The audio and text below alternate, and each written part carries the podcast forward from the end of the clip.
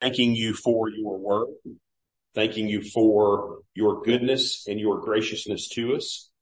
Uh, thanking you for the way that you have revealed yourself through your word. We ask that as we open your word today, God, that you would give us insight and guidance into this critical and, and central uh, aspect of, of an understanding of, of leadership within the church.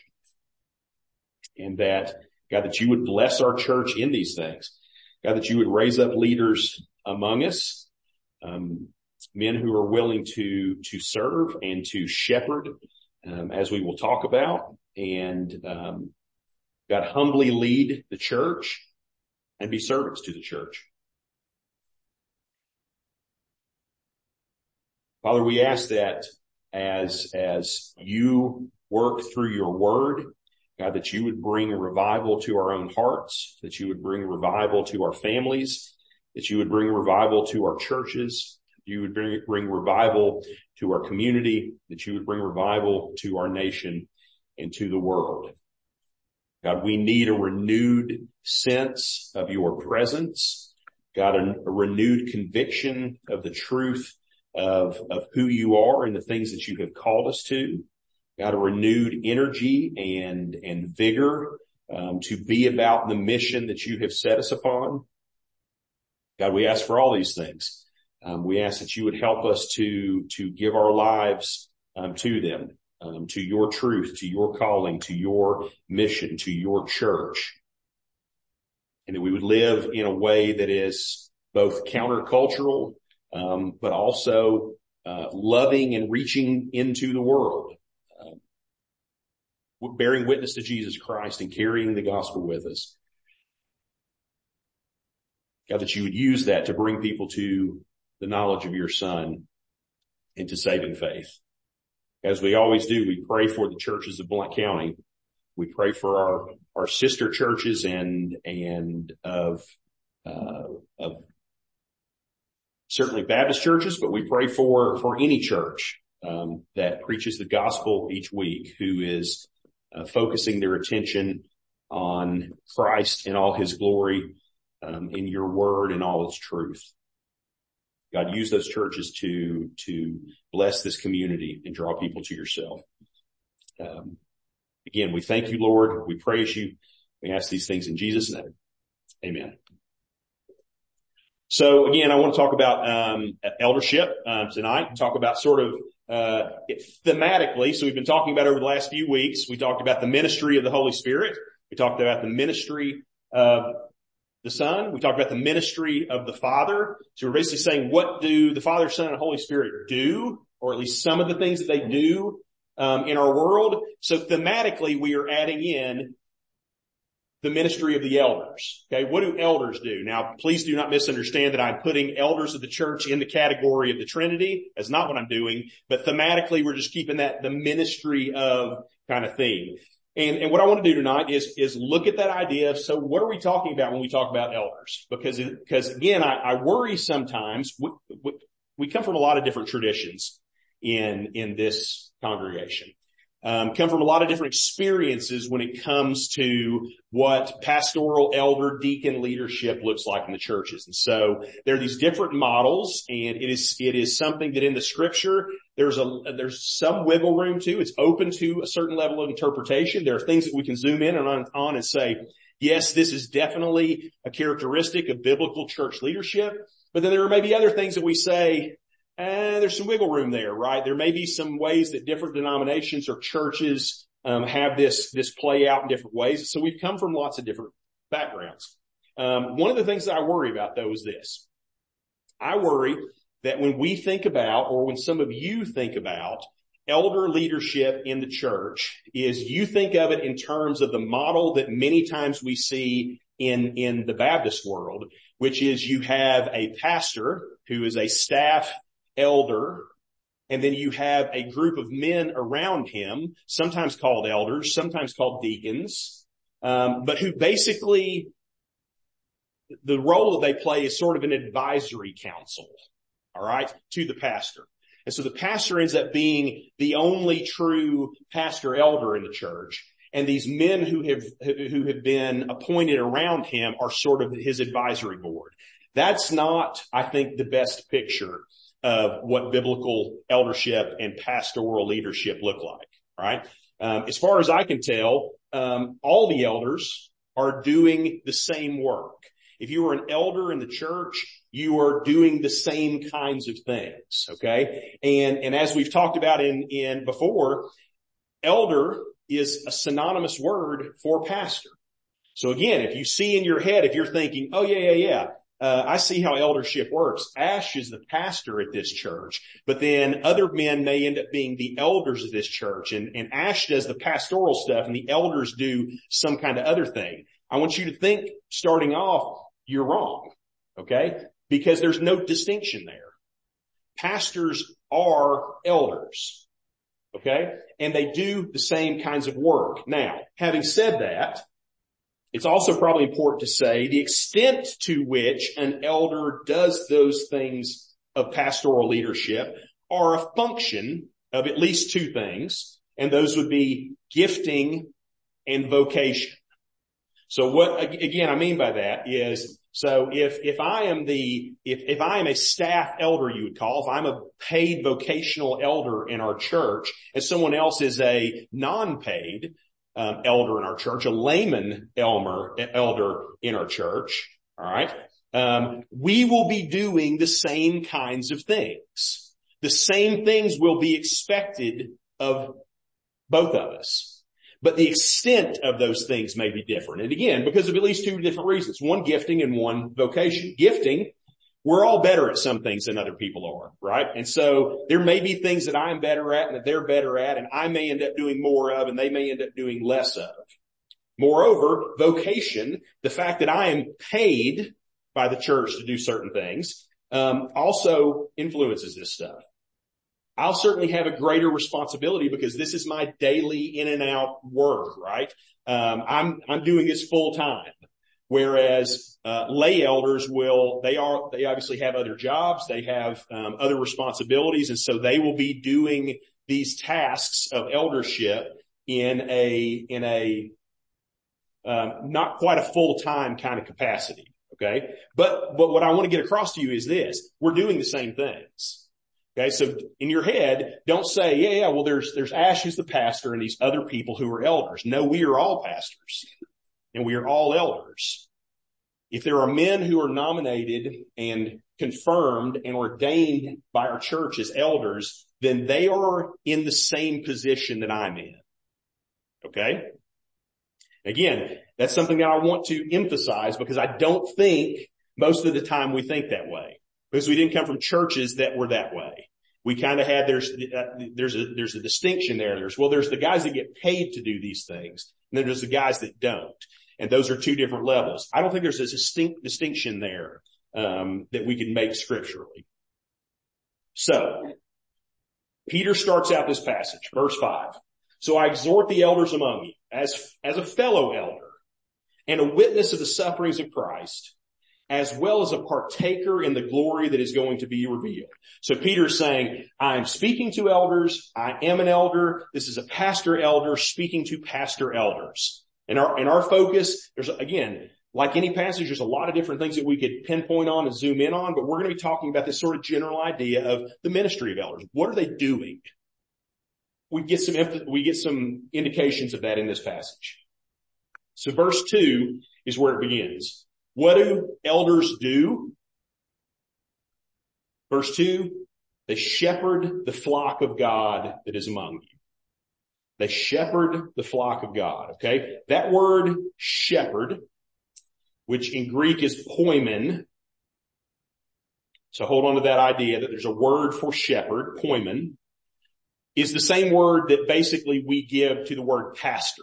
There's only like, I can't remember, I'd have to go back and look, but there's like one or two places in the Bible where that word is translated pastor. Almost everywhere else, it's, it's translated shepherd a pastor is a shepherd. The words are interchangeable. Okay. In fact, we use the word pastor so often to define the role of leadership in the church that it almost, the reason why we use it so often is because it is so central to the job of what this person does. Okay. There are other words that we could use. We could use the word presbyteros, which is the word that gets translated elder. Okay. We could use the word episkopos, which is the word that gets translated overseer. And both of those are important and have their own emphases, right? But because the work of shepherding is so important, that becomes the de facto title for the, the ordained position of leadership in the church. All these elders, all these overseers are pastors. That's what they are. Okay. They are shepherds of the flock. We notice a pastor, uh, does something. He tends his congregation. Okay. He does this in such a way that he, he, the illustration is clear. The way a shepherd tends his sheep, a pastor shepherds his congregation. That's certainly why God gives us that illustration. So he does certain things. And so we can make an analogy, right? We can say, how do, what do shepherds do with their flocks and what do pastors do with their congregations? Well, so for one, shepherds see to the feeding of their flocks. They are responsible for making sure their flocks get fed. By the same token, the pastor is responsible for his congregation being fed through the teaching and preaching of the word. So that's the first thing that you need to think. Are there, I would say this, again, this is something that different churches disagree on, but I'm telling you what I think. Are all pastors teachers or preachers? And the answer is yes. That is one of the essential functions of a pastor elder. There's no such thing as pastor elders who do not, and certainly no such thing as ones who cannot teach and preach. They all do. It's just part of the job. It'd be like saying, well, you, are a shepherd, but you don't actually ever feed your sheep. Nope. There's no such thing. You're not a shepherd. Then. You're just some dude that walks around with sheep. You're not a shepherd, okay? Because shepherds tend feed their sheep, okay? The word of God is what nourishes God's people. Just as Jesus said, man does not live by bread alone, but on every word that comes from the mouth of God. Pastor elders are responsible for feeding their people the word of God. So as we mentioned before many times, the only skill that is mentioned in the qualifications for elders found in Timothy and Titus, the only skill is the ability to teach. Everything else is a character trait and then, and then the idea of being able to manage your family well is sort of a, a, a, trait in a, in a proving ground or something like that. But the only skill that you're, you're, you have to have is the ability to teach. 2 Timothy 4 verse 1, I charge you in the presence of God and of Jesus Christ, who is the judge of the living and the dead, and by his appearing and his kingdom, preach the word. This is Paul talking to pastors. Preach the word. Be ready in season and out of season. Reprove, rebuke, exhort with complete patience and teaching. So being a teacher first involves growing personally in a knowledge and understanding of, of um, God's word. So what does that mean? Elder pastors are going to be learners. They're going to be readers. They're going to be listeners. They're going to be studiers. Okay. We don't expect anybody as a pastor elder to know everything when they start because nobody at any point would know everything. You need to be a grower in the things of God. But not only are you a learner, you have to be a teacher. An elder pastor is going to teach. So again, some traditions, some other denominations have a, have a distinction made between elders that teach and then elders that just, just, uh, rule in some way. But I don't think that's the best way of, of seeing a distinction there. All elders and pastors are to teach. Maybe from the pulpit, maybe from a class, discipleship, small group, some kind of, you know, seminar or something, but they all teach. If you're not teaching, then you're not an elder. Again, you may be doing all kinds of good work in the church. You may even be ministering to the church in certain ways. In fact, that's what maybe some of the distinction that we would make between the role of a deacon and an elder. If you're not teaching, then you're not doing the work of a pastor, elder, overseer. Okay? Um, and not just sort of generic teaching, um, not dispassionate teaching, but a pastor, a shepherd, another thing that he does is he protects. So what do shepherds do with their flocks? They keep the wolves away right? They do things to protect their flocks from outside dangers. That's what shepherds do, and it's what pastors do for their churches. The shepherd protects his sheep from wolves and other predators. Right? David models this in the Old Testament. David is a shepherd. A lion or a bear threaten his flock. David intervenes, fights them off with his bare hands. The wolves that threaten God's flock though are not wolves and bears in a physical sense, but they are false teachers and false teachings. And that's exact, the exact language that Paul uses as he admonishes the elders at the church of Ephesus in Acts 20. So he says this in Acts 20, pay careful attention to yourselves and to all the flock in which the Holy Spirit has made you overseers, overseer, pastor, elder, all the same thing to care for the church of God, which he obtained with his own blood. I know that after my departure, fierce wolves will come in among you, not sparing the flock. And from among your own selves will arise men speaking twisted things to draw away the disciples after them. Therefore be alert. So this is Paul's warning to the elders at Ephesus. As soon as I'm gone, there are going to be people that come in and start teaching you false things elders at Ephesus, you have to be on guard against this. So that's part of the job of eldership. It is, it is the, um, it is the, the job of protecting by rebuking and correcting that which is false. Again, we talk about all kinds of different things here. We talk about the idea of triage, where we say there are certain doctrines that are non-negotiable and there are other ones that there's some wiggle room on and there's some that we don't really know the answers to and you can believe a lot of different things on, right? But that's part of the process of being a protector in this thing is, is to know when something that is being contested is of which category and how to respond to those things. That's part of the deal. That comes with that knowing God's word and being continually fed and continually growing in God's word. So again, that means that elders are going to say hard things and have hard conversations with people. It doesn't mean that you will go, oh, cool. I'm just a lay elder. So like Ash can have all these hard conversations with somebody. Uh, it means you're going to be one of the people who goes and has these hard conversations, who risks stepping on toes because elders correct. Sometimes they even rebuke.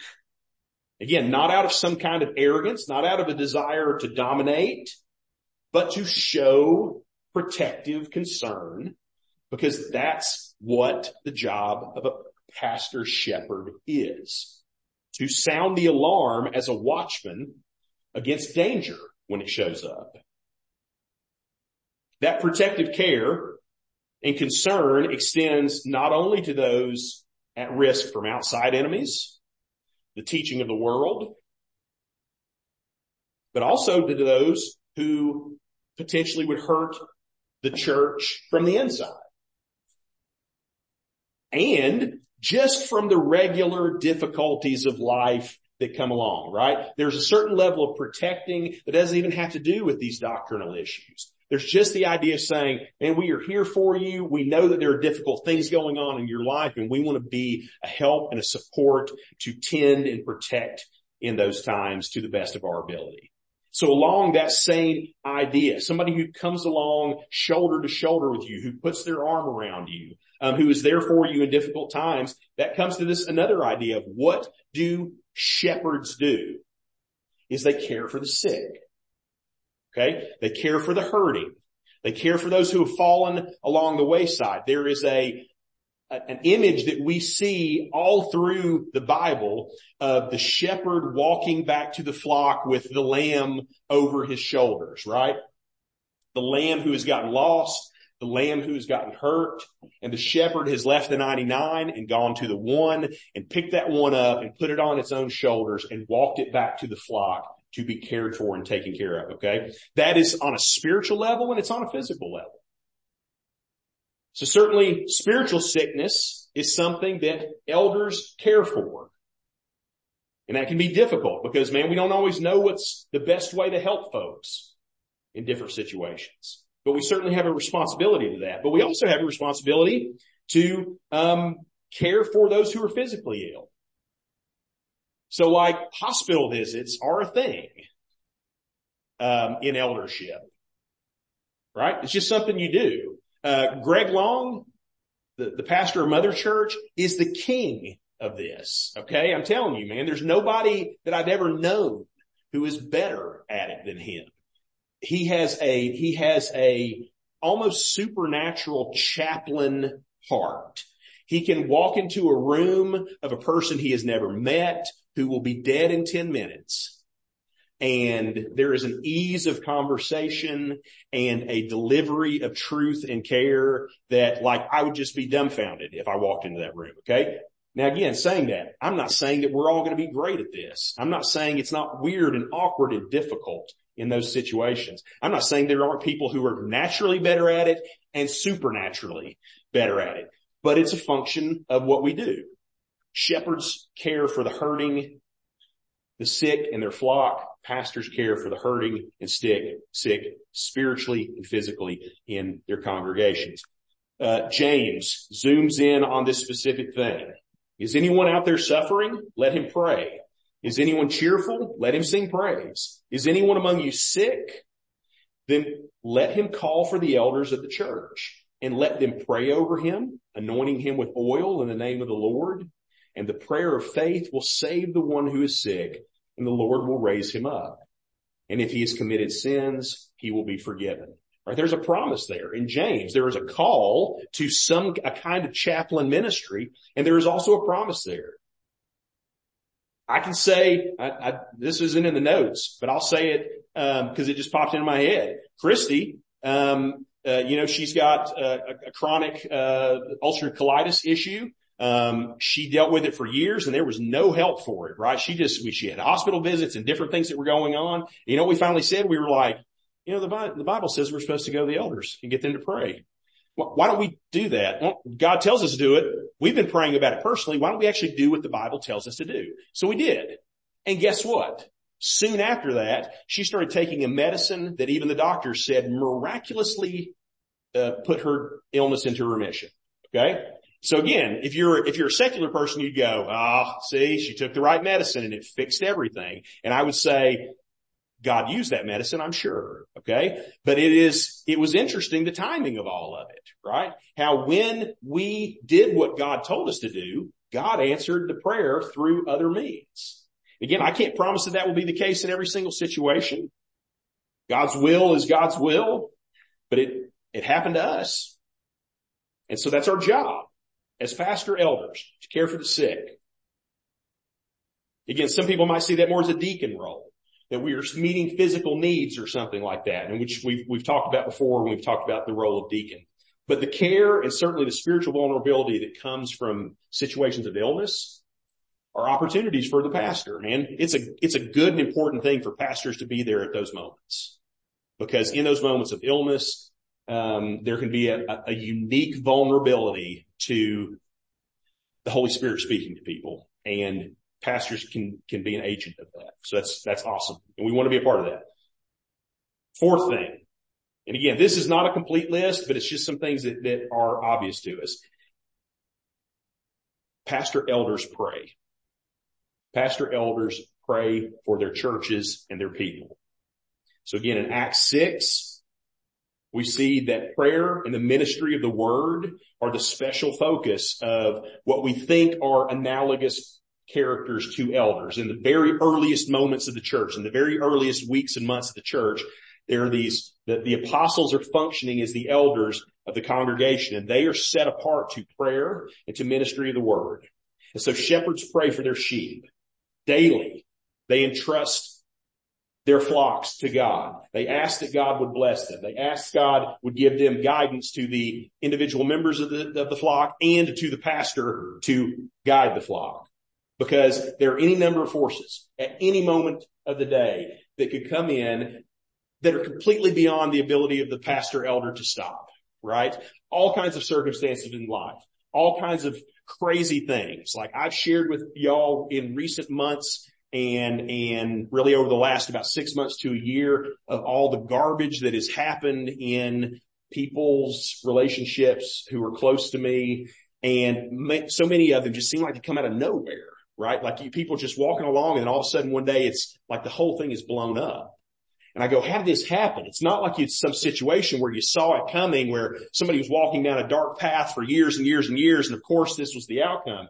And these things sneak up on them and they blow up out of nowhere. And so there's things that we can't control and the pastor can't control that are going on in the life of, of, their flock. But you know what? We can go to God with those things. We can say, God, will you protect my people from these things? Will you give me insight into how to minister to them and to take care of them and to, pre- uh, to, to prepare them and all these different things?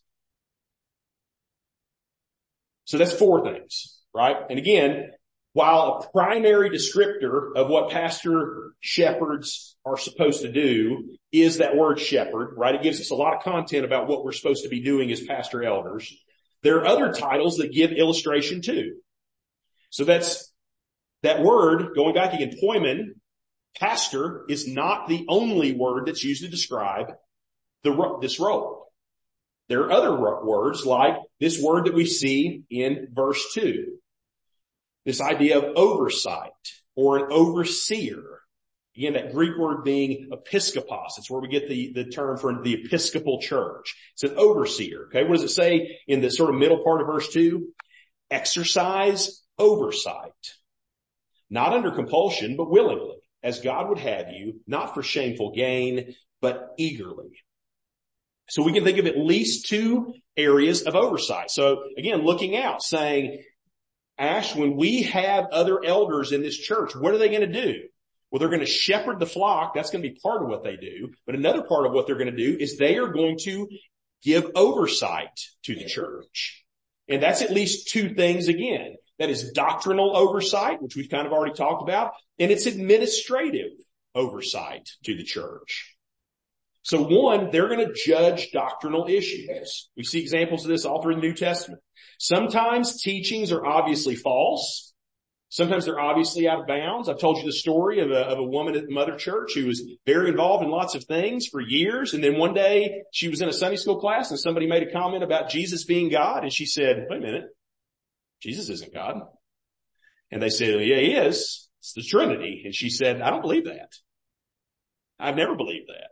And we were kind of like, well, I don't know where you've been for this whole time, right? Okay. Sometimes it's obvious that somebody will say something and you just go, yeah, yeah, yeah, that is obviously out of bounds. And we don't even really have to talk about it much. Like there's, there's not much explanation that has to happen. But you know what? Sometimes there's issues that are a lot more delicate and nuanced than that. Sometimes those questions are more Uh, need more discussion. It needs, you know, that is the task of the elders to arbitrate that, to investigate that, to give doctrinal oversight to those issues and try to figure them out. A great example of this is in the Bible, the Jerusalem Council. Okay. So in the very earliest days of the church, the gospel is going out and Gentiles are getting saved, but these Gentiles aren't living the way the Jews live, right? They're not starting to practice all the kosher laws and they're not getting circumcised and they're not doing all the things that Jews are supposed to do. What are we going to do about this? Those are good things, right? Yes. But the Gentiles aren't doing them, right? But they're still filled with the Spirit and saved by Christ, right? What do we do? Well, the church elders got together and had a council and basically parsed this thing out. And, and what they determined at the end was if the Spirit has come to these people and they have been saved and been changed by Christ, then they are real Christians. Even if they are not, they've not followed all the, the, the, the, uh, Levitical kind of laws and stuff like that. Okay. That's the kind of thing that might go on.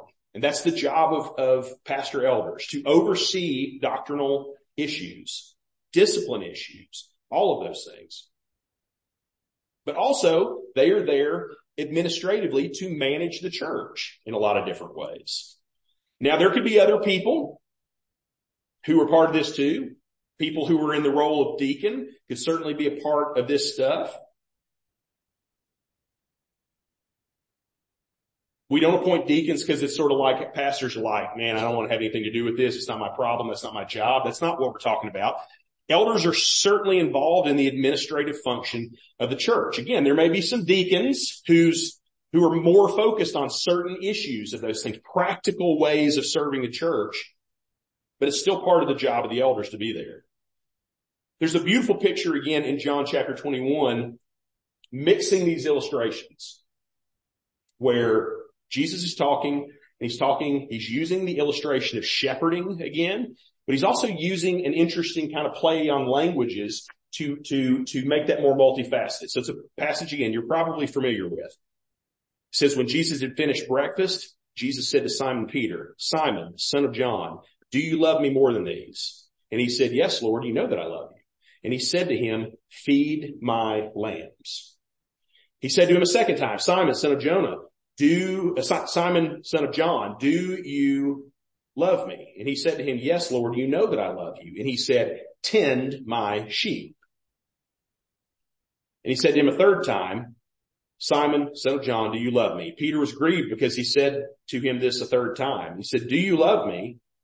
And he said to him, Lord, you know everything. You know that I love you. And Jesus said to him, feed my sheep. Okay. So what he does here is it's this interesting thing.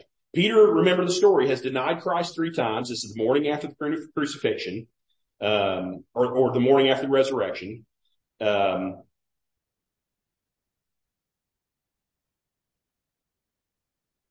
Jesus gives Peter the opportunity to affirm his love for him. But then he gives him a job. He says, I need you to take care of the flock. But it's a threefold commission and it uses different words. So there's this word lamb he uses, which means little sheep, right? There's another word that is, is probaton, which indicates grown sheep. And there's these different words for feed, bosco, poimeno, to tend, to take care of, because what is you're saying? Well, cool, Ash. That's a bunch of random Greek words. What does that mean? What I'm saying is it's, it's a multifaceted picture where he is saying whether it is the young, whether it is the old, whether it is the inexperienced or whether it is the mature. I want you to feed them. I want you to tend them. I want you to take care of them. I want you to pastor them, right? There's this multifaceted overseer, pastor, elder picture that, that is implicit in those terms that, that Jesus is using with John. Jesus combines them all in slightly different ways, emphasizing teaching in general and teaching in specific, not only to the young, but to, and the immature, but to the seasoned and experienced. That's what it means to be a pastor overseer. Okay. And again, no distinction between the two. We don't have pastors and then overseers and then elders. We have pastor, overseer, elders. They're the same thing.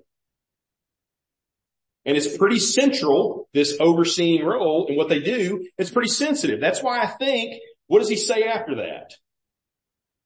You're going to be involved in some pretty sensitive stuff if you are overseeing the, the, doctrinal problems of the church, if you're overseeing the administrative functions of the church, you're going to be on the inside of some pretty sensitive things. But you know what that means? Uh, there's a specific warning in verse two. What does he say? Don't do this under compulsion, but willingly, as God would have you. Don't do this for shameful gain, but eagerly. So if you're somebody who has a problem with either doing things out of guilt or doing things by domineering, or if you got a problem with misusing the things you are entrusted with, then you should, probably should not be an elder. You should pass on that. Okay. If you know that is something in your character, when somebody recommends you for elder and I say, Hey, we think about that, you should go, nah, I don't think that's, I'm not that person. Because there are going to be unique dangers, unique temptations that come to your life by being an overseer of God's doctrinal truth and the administration of his, of his people. Men who can be trusted with the difficulties and the temptations that come along with this work should be entrusted with it. Now that's a big piece, obviously. Men who have demonstrated this, this, these, these different characteristics and aptitudes and character qualifications for these things, right? But the main way that we see them lead and act these things out, the way, main way that a pastor pastors or maybe a better way to say it is the main way that he teaches these things is that he lives them out in his own life. So verse three. So it says not domineering over those in your charge, but what? Being examples to the flock. So, notice the wording. Not domineering, but being an example. Not leading by force as a function of some sort of official power. Not leading by co- coercion or manipulation. That's what you're going to do. Man, we've, we've, there's been a lot of talk over the last couple of years about spiritual abuse and spiritual manipulation in, in the church. That's how you're leading. You're not leading the way God has called you to in terms of eldership. No, they lead by living the life they are asking others to live. Does that make sense? They are saying simply this. The elder is one who leads from the front. Okay they go out front. Um, you guys know that I love uh, history buff. I love Scots Irish history particularly because it's it's it's part of my heritage or whatever. There's a cool thing in Scots Irish history that you find a tradition of of chieftain warrior kings and leaders who who go out front with their men right? You know, the tradition of the kings of Europe is the kings sit back and let let their soldiers do all the fighting. They're sitting up on a hill watching the battle as it goes. But all those names that you know from the movies like William Wallace and Robert the Bruce and stuff like that, these are men who said, no, I'm going to be on the front lines with these guys. I'm going to be in the thick of it. I'm going to be the one who leads the charge because that's what leadership looks like. That's what real leadership looks like. These warrior kind of chieftains. And that's what we want as elders in the church. Okay. We want people who are saying, not do what I say because I'm an elder, but follow my life. I'm going to live this way. I'm going to do these things. Come alongside and do the same things that I do. As Paul says, and man, this is a scary thing to say, but imitate me as I imitate Christ. Again, that's scary to say. Like I feel unworthy to say that a lot of times. I would rather just say, no, just go imitate Christ.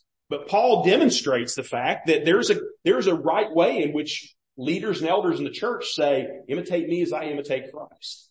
Follow my example as I am following Christ's example. If I'm not following Christ's example, don't follow. But if I'm following Christ's example, then come along. Get on board with this. Stepping out first, doing the difficult, awkward thing, the inconvenient thing, the sacrificial thing. Elders don't go with the flow. Like elders are setting the pace for everything else. Elders aren't looking at a situation and saying, well, I'm doing just enough so that nobody will think I'm not doing my job, right? That's not, that's not the way you think of it. Elders are the ones who are living and serving in such a way to encourage people up to a new standard. And again, humbly, we fail. I fail at that every day in a thousand ways. Okay. But that's the goal. That's the ideal that we are shooting for. And again, we do this and, and it's, it's, it's interesting that the very next passage is about humility because man, this is a, the guy that I just described is a hardcore dude, right? Man, he is, he is a, a this warrior chieftain, right? That should just set the bar. Like there's some of y'all got like, you got hyped when I said that. You're like, yeah, that's what I want to be. I want to be a warrior chieftain, Ash. And then other y'all were like, I don't, that sounds a little too high a bar, right? I'm not sure if I'm quite ready for warrior chieftain. I'm just trying to be like a dad and a neighbor right now or whatever. Um, but the very next section kind of gives us some of the, it, it tempers that, right? Verse four. And when the chief shepherd appears, you will receive the unfading crown of glory. Likewise, you who are younger, be subject to the elders. Clothe yourselves, all of you, with humility towards one another for God opposes the proud, but gives grace to the humble. Humble yourselves, therefore, under the mighty hand of God, so that at the proper time he may exalt you. Cast all your anxieties on him because he cares for you. Again, man, the task of eldership is daunting to the point that it will run most people off. I think that's part of the problem. I've talked about this before. It's part of the problem with the church we have this idea that the only people who could ever be pastor elders are somebody who was like on the road to Damascus and the clouds opened up and Jesus came down and blinded them and knocked them off their horse. And that's the only way you could ever be a pastor is, is if you had this crazy kind of experience. And man, here's the deal. There are those crazy experiences in the Bible. But when you read the descriptions of the characteristics and qualifications for elders in the Bible, you see none of that. Okay. This is a function of faithful, humble, sacrificial servant leadership, right? Seeking after God and being willing to put yourself out front and lead by example. And again, we do that in humility, knowing that we're all going to mess up in a hundred different ways. But the central thing that we see here is that the shepherd realizes that he is a leader, but he's not the leader. He is a servant, but he is not the ultimate servant. He is a shepherd, but that is only a under shepherd. He is not the chief shepherd. The elder submits to the headship of Christ in all of these things. He recognizes that any authority that he has is a contingent authority, right? It's a leadership as a lieutenant, not as a captain. That any sacrifice or difficulty that he takes on as an elder pastor pales in comparison to the sacrifice that Christ has already accomplished. And so we ask others to follow us as we follow Christ wherever he goes. And man, I love Jesus' words to Peter in the Gospel of John again, in that same chapter 21 that we were in just a second ago with tend my lambs section, where Jesus says this to Peter, John 21, 18. He says, truly, truly, I say to you, when you were young, you used to dress yourself and walk wherever you wanted. But when you are old, you will stretch out your hands and another will dress you and carry you where you do not want to go. And after saying this, he said to him, follow me. All right. What is that talking about? Like at first you read it and you're like, oh yeah, it's talking about when you're too old and you can't like bathe yourself and you can't dress yourself and you need somebody to help you. That's not what it's talking about. What it's talking about is Jesus is saying, you know what? When you were a young man and you were not, uh, one of my apostle, pastor, elder, teachers. You just did whatever you wanted to. You lived how you wanted to. You went where you wanted to. You made your own decisions. But when you give your life over to the ministry of the church, that's not the case anymore. You're not that guy anymore. Someone is going to take you by the hand and that person is Jesus. And Jesus is going to lead you places you don't want to go. He's going to take you places that you wouldn't have gone on your own. You wouldn't have gone to that hospital visit just on your own right? You would have said that's somebody else's job, but you're going to go now because Christ is going to lead you there to minister, even when it's not what you would have done on your own. He's going to give you your marching orders. Jesus has lived that life of true leadership, of perfect obedience, perfect service, perfect sacrifice, taking responsibility and ownership stepping up, laying down his life, loving his flock, like we could use any of those phrases. He's accomplished these things already perfectly. He imputes that accomplishment to us in terms of our, our sanctification, but now he calls us to receive those things, but also to live them out. To be men who are ready to say, I will step up into those roles. It's a noble task right? It's something that is important. It's something that the church is supposed to have. So the fact that I am the only pastor elder of this church is biblically an aberration. It should not be that way. And so we need men who are willing to step up and to live faithfully, um, and to live lives as, as ordained elders, pastors. So what we're going to do is we're going to go to the Lord in a time of prayer. I know it's sort of an abrupt ending because what I want you to think of and why I'm talking about it is over the next couple of months, probably some people will start to um, nominate people for eldership. You'll send me an email. I keep on meaning I haven't gotten it yet, but I'm going to get like one of those little, sort of like a little voting box. We're going to put it out here and it's going to have a little piece of paper and it's going to say, what's your name who are you nominating? And do you have any comments that you'd like to say? You're going to fold that in half and you're going to put that in there. Those will be confidential. I won't share those with anybody. Um, I do want to know who you are and, and, who's recommending them and stuff like that. That could be important. If I get like 50 nominations for one person and it's all their wife, you know, or whatever, like I'll be like, oh yeah, I wish I'd known that all 50 of them were your wife putting them in there multiple times. So put your name on it. Um, but, but what I want you to do is, is this is what we're looking for, right? This is just the beginning of the standard that we're setting. And so if you're like going, oh yeah, I'm going to nominate my husband because I think it'd be cool for him to be able to tell people that he was an elder, right? That's not a good reason. Um, that's not why you would want to do this.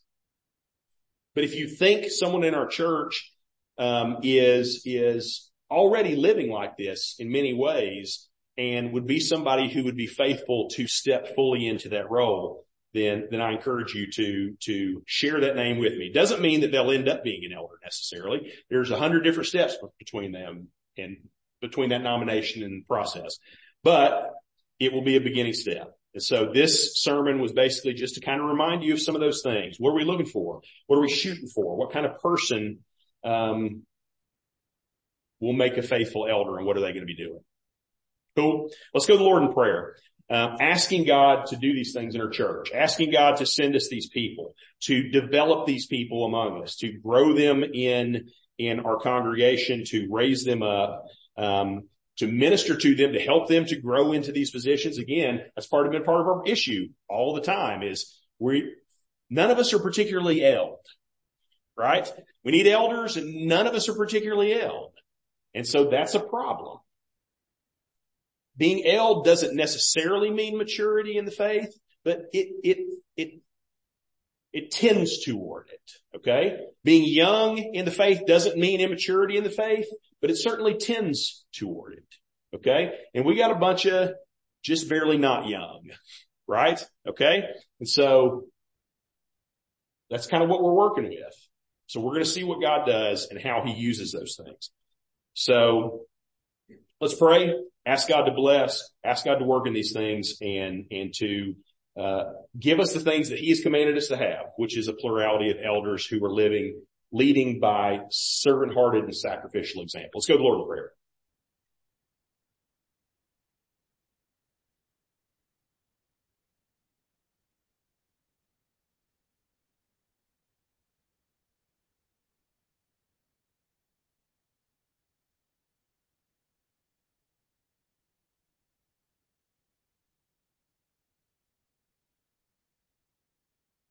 God, you are good and gracious to us. You are a father to us. You lead and guide us as a father.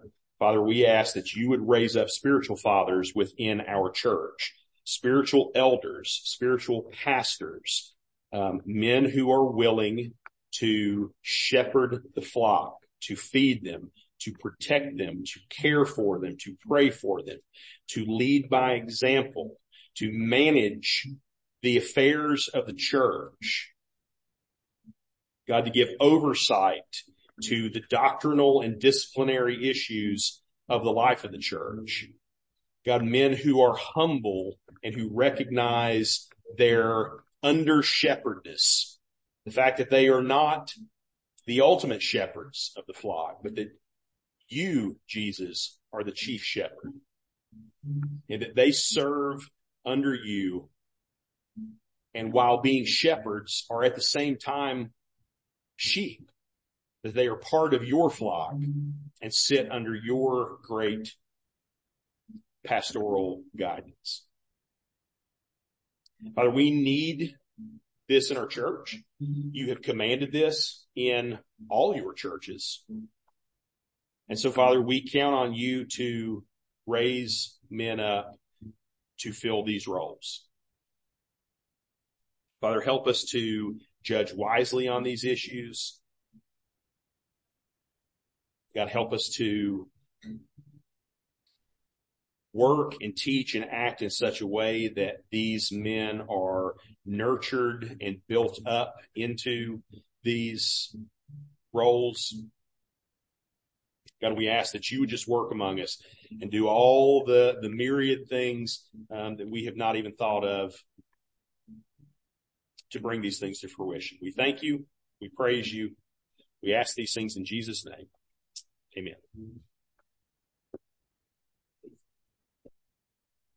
Please stand and sing the closing song.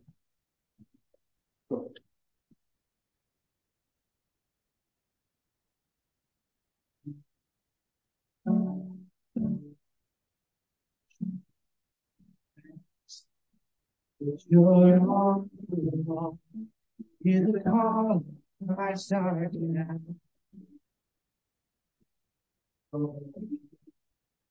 Say that they are strong in the strength that God has made. Shield of faith and belt of truth will stand against the devil's lies.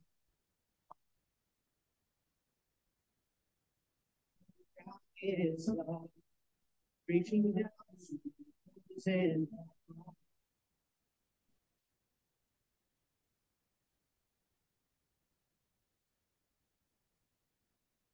The captives go, but to reach against the captive.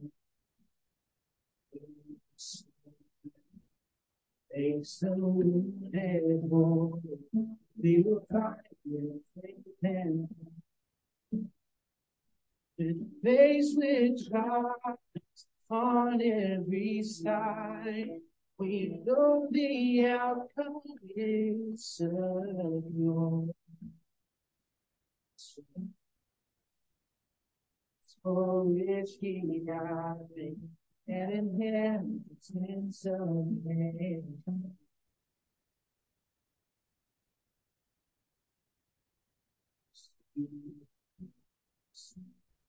Remember, see me as the sun God is dreading. He is cold, beneath his feet, for the conqueror has risen. As the stone is rolled away, in Christ emerges from the grave. If you still a day, every eye heart shall see. Spirit come, then every strife, give grace for every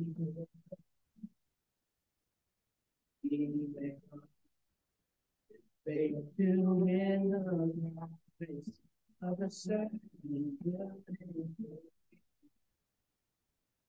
face of old, still I'm the way, retelling triumphs of His grace. Good for the day,